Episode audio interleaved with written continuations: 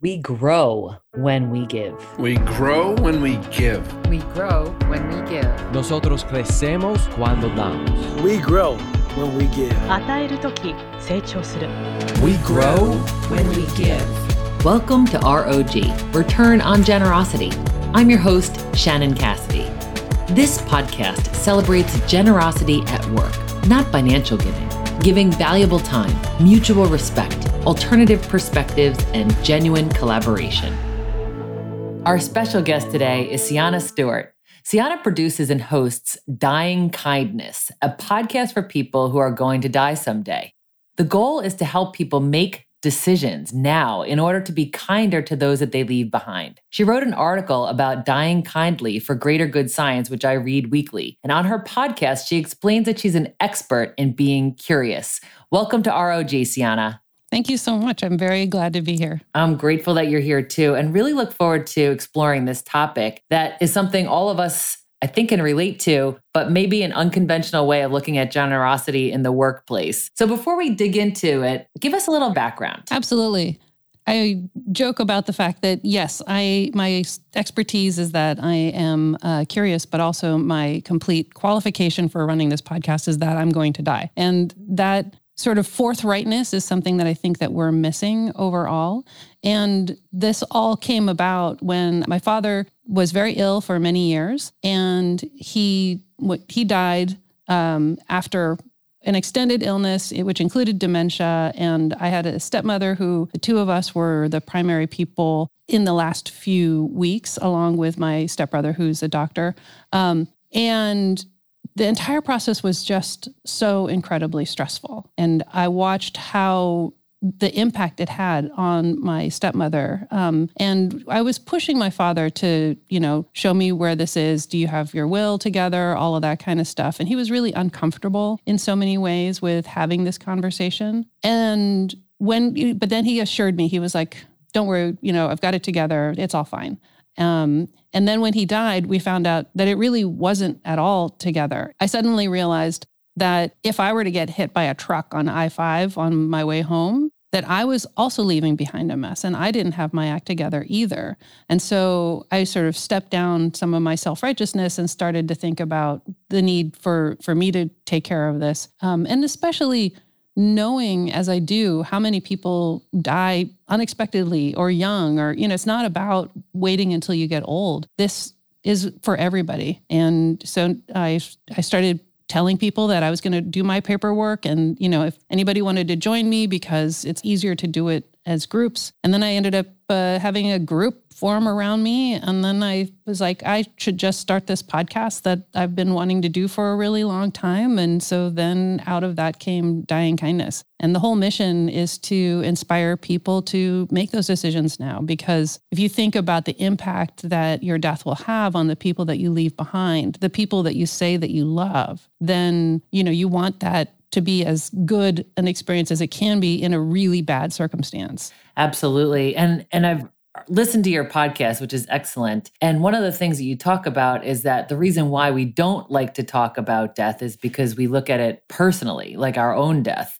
But you're saying, how about the people around you? Exactly what you just said and and what effect is that going to have? So the generous thing to do is to think about how are we impacting people much like we do throughout the rest of our day hopefully anyway. Exactly. So much of how we think about it all of the language in just about everywhere you read about you know people say you have to get it together. You know you think about what is my legacy? What do i want for my body? And all of this but you're not the one who's going to have to be implementing it. You know it is all about the people who are left behind and they want to get some clarity so even if people are like i can't decide and I'm really uncomfortable or I don't want to think about my own death. Well, that's just, as far as I'm concerned, that's just offloading the discomfort onto the people that you love. Yes, and a, a, new perspective, a new way to look at this.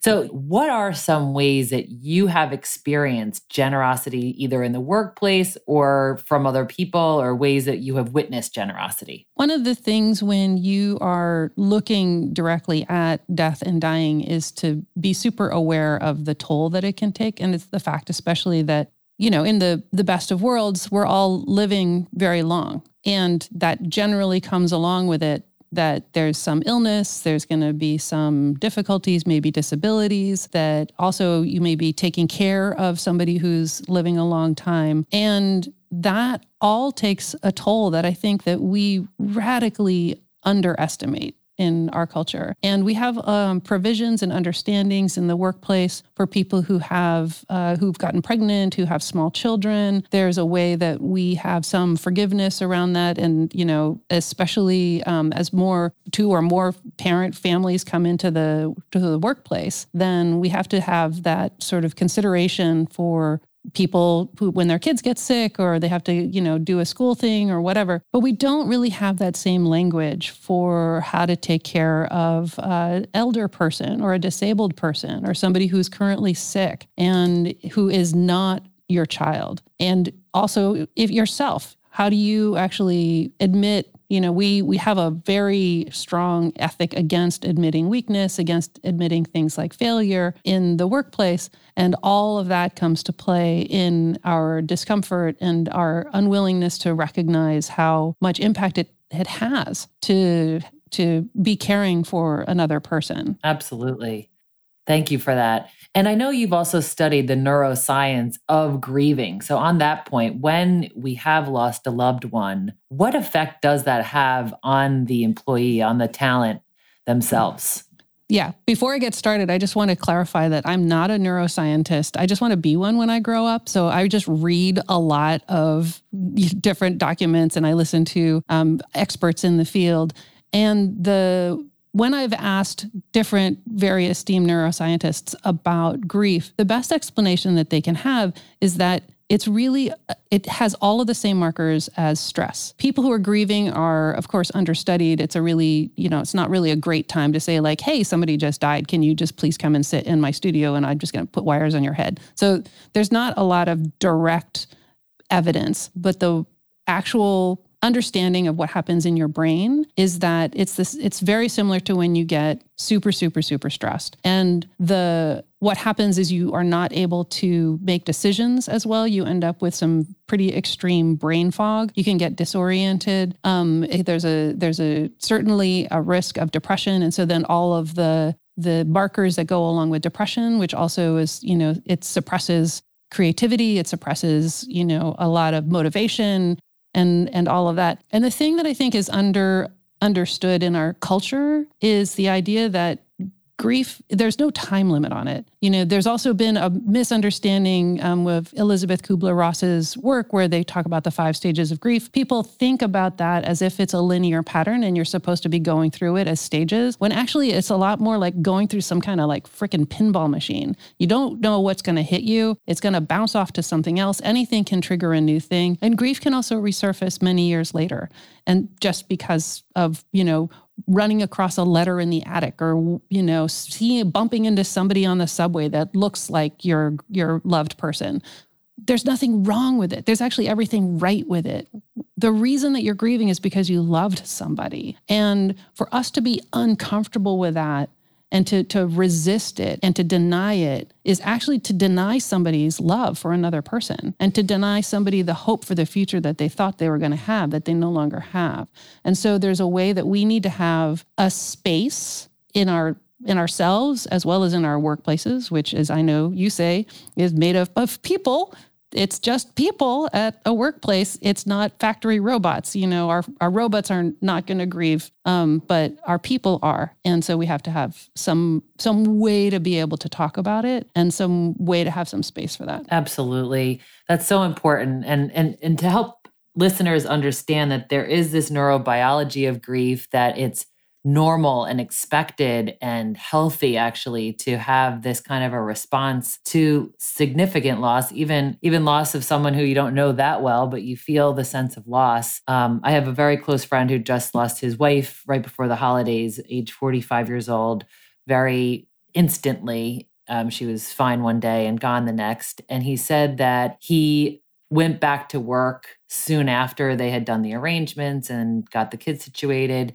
and then he said, I can't do this. I'm I can't think, I can't make decisions. And thankfully, his employer is really understanding and said take the time that you need. But not everyone works for employers like that. So I'm curious to know like as leaders, how can we be more mindful and thoughtful, like my friend's boss, when somebody loses a loved one. And then, really, just as humans, how can we be more compassionate and kind when we're witnessing either personally or when a colleague loses someone that they love? Mm-hmm. I can completely relate to your friend going right back to work because that's always my impulse. And it's a, it's, something that many of us do to bury our feelings but in the workplace that can be misunderstood as you know oh they're fine and it's not actually that they're fine, it's that they're using work as a distraction in, you know, so many ways. And some people will drink, some people will Netflix binge, some people will go for like the longest run in the world, some people will abruptly quit and then just, you know,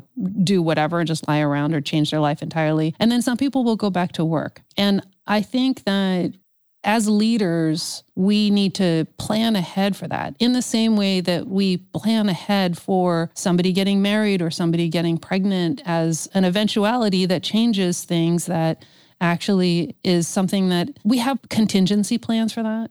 And I think that in general, if we can stop valuing people as indispensable, irreplaceable, and start valuing them as unique and wonderful and still human and potentially breakable that we'll be able to to plan ahead to have that uh, backup plan, backup people, a way of keeping the show going. You know, the show must go on for sure, but it doesn't mean that we need to like smash everybody along the way. You know, once again, I'm going to say this: you don't work for factories with run by robots. These are these are people, and things happen. You know, and I think, especially in the middle of the pandemic, we've seen that we have to rethink so many things. And like, you don't know what's going to happen in the world. We never know. but, and there's a, there's a, a, so many different ways to do just about anything. And I, we just have to plan for that.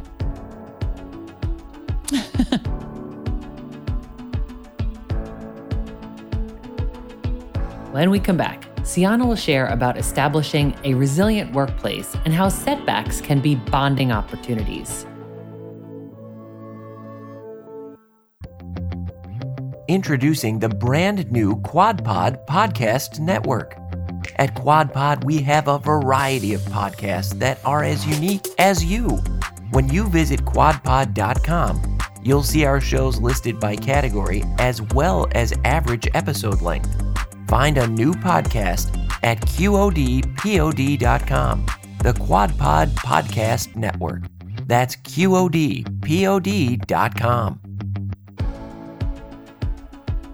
And we're back with more from thought leader, author, podcast host of Dying Kindness, Sienna Stewart. It's another thing that we should consider how people can either even take vacation time. Many people don't take time off because they don't think that anyone else can cover for them while they're gone. So I think that that thoughtfulness and that proactivity around how can we all work together so that all this pressure doesn't just reside on a select few? Absolutely. I think we can take a lot of lessons from many of the more physical fields because they have to plan for if somebody gets injured on the job and that sort of thing. I mean, this is this is another way of thinking about the resilience of your actual workplace as well. So we have a lot of talk about resilience of individuals, and there's, you know, for good and bad, sometimes a little abused, um, you know, talking about how people need to be resilient. And I joke about like, yeah, and it would also be nice to not have anything to have to be resilient to. You know, you want to just, you don't always want to be smacked around and prove that you can actually take it. But if we can think about what, how can we make a resilient workplace? How can we make it so that you know or maybe even anti-fragile is something that if it breaks the the team gets stronger that they actually you know one person is going through something super super hard. How can you turn that into something that actually bonds everybody together and is something that helps to say look we can do this together. And and that is that's who we are there's so many opportunities, especially many workplaces, um, especially uh, corporate ones that, you know, office spaces, they offer long term disability as one of the things that you can sign up for. How extensive are the conversations about what that means? What does long-term disability cover? You know, does it actually is it something that somebody is going to resist taking advantage of just because of the way that they're going to be perceived as like weak or unable to do their job or you know I, you know we generally have to have a, a better conversation about supporting people with disabilities in the workplace. But one of the windows that's a natural place for um, for a business to actually have this conversation get started is during your your healthcare sign up and your insurance sign up windows that's that's a time when we shouldn't necessarily just talk about like you know how many dollars this is and what is the window of you know whatever registration. But it's but it's actually a time that we can talk about like when would you use this? What is this for? Who who has used this in the past to what extent? Um, how do we as a company support people going through hard things I've heard on your podcast that most Americans die without a will and they don't have an advance yeah. directive.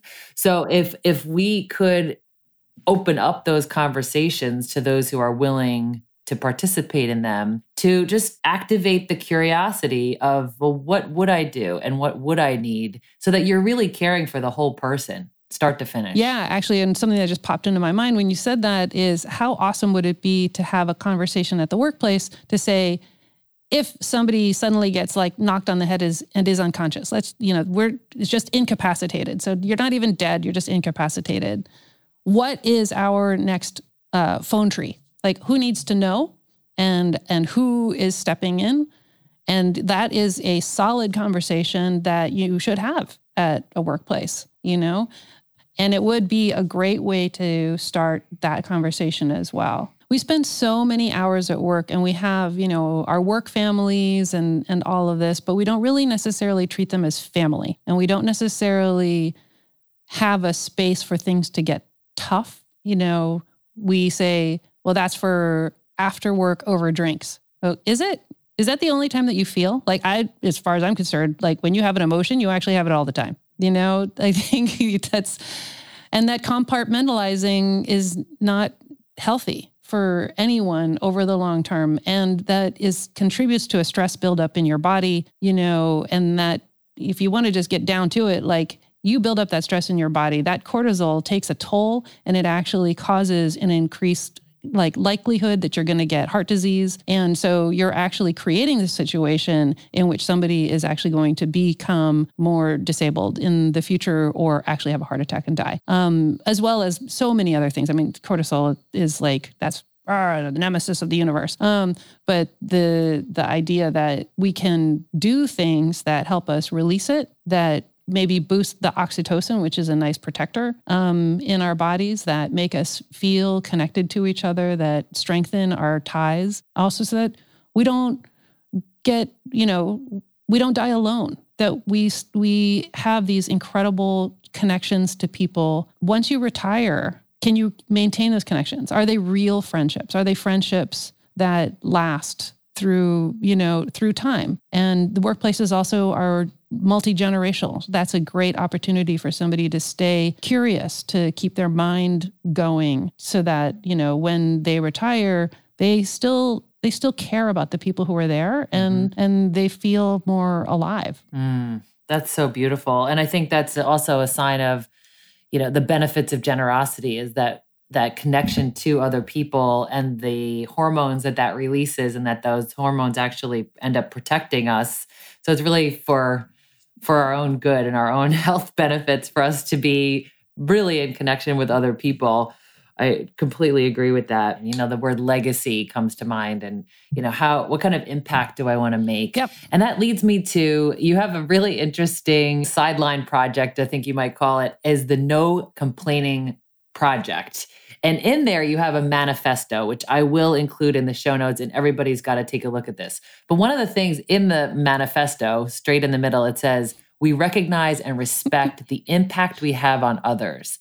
I think that's reflected in both your dying kindness. A lot of the things that you're talking about is that I recognize and respect that I impact other people. So, talk to me a little bit about the No Complaining Project. Yes, this is another one that came out of a personal experience where I realized that my life was going super well, but I basically hadn't noticed because I was so cranky about something that had happened to me the year before. And, you know, it had completely overwhelmed me. Um, and I was just uh, complaining a lot. You know, can't say anything nice, don't say anything at all. So I wouldn't say anything which left me hearing other people complaining all the time. And then I was like, okay, now I'm super curious. And my nerd brain just went overtime. And I just started reading everything inside about, you know, communicating and relating and complaining and blah, blah, blah. Um, and I realized that actually, you know, this is where I started to get really tapped into this the impact of cortisol on our systems because um, complaining, uh, the the psychological definition of rumination is basically exactly the way that we talk about complaining in the common culture, where you're talking about something over and over again um, in a negative fashion without looking for a solution. And you also can't see your way to a solution. The overall goal of the No Complaining Project is to move people from complaining to taking action, even if that action is walking away. And it's a really powerful thing that ultimately transformed my life and transformed many other people because I've now been on that, uh, doing that for over a decade. And it has been incredible to say, wait, I am actually have some agency here. And what I say impacts other people, and what I do impacts other people. And how can I live my life in a way that is conscious of that? And also I don't, I am not um, a victim of my world. I am somebody who actually, like, how can I take some power and make changes here? And we just say, all right, now, given that that's the situation, what can I do with it? Oh, so helpful. And for those who this really resonates with, which I would imagine is everyone, you have a book that you just launched called No Complaints How to Stop Sabotaging Your Own Joy. That's correct. by Sienna Stewart. So I will send a link to that as well in the show notes and the link to the No Complaining Project where you can sign up for the blog. And you've got so many interesting resources on here. So I just want our listeners to have access to that. So every guest shares a favorite quote, mantra, life motto, and yours is this too shall pass, which could be attributed to King Solomon or Persian folklore or Abraham Lincoln. But what what does this too shall pass say to you, Sienna? It's a reminder to me that whatever is happening right now is going to not be true at some point in the future. And that is a, you know, for when you're actually having a struggle to be able to remind yourself that this is not always going to be this way. This is going to end in some way. But it's also a reminder to me when things are going really great that this also is not going to last forever. And so, what it does is it reminds me in those moments that are fantastic or that feel really, really great, it reminds me to take it in, to fully be present in the moment because this is not going to last. It's not going to be like this forever. And I also can't clutch to it. You know, it's like even if I cling to it, like it's it's I, it'll just evaporate at some point. You know, um, and then when it's really really hard, it's a way for me to be able to say, yes, I can be present with this hard thing right now, and it's not going to last. You know, there's a future in which this moment doesn't exist. There's a future in which I don't exist. There's a future in which this rock doesn't exist. Uh, and and so there's a way that it gets me super grounded. So helpful for us to hear you say that. That's such a great reminder for us to hear because this too shall pass. It sounds so simple to say, but as you unpack it and explain what it means to you, and for us to really be present and in the moment, because that's the only thing that's real anyway, right? So thank you, Sienna, for the really interesting and creative ways that you have helped us to look at both kindness and dying and generosity in a new way today. Thank you very much, Shannon. This has been a really wonderful conversation. And I've also loved your line of questioning on all of this. I very much appreciate this podcast and the community that you're building and the fact that you want to bring generosity as a main focus into the workplace and into our lives overall. So, um, more power to you with what you're doing here. And thank you so much for inviting me.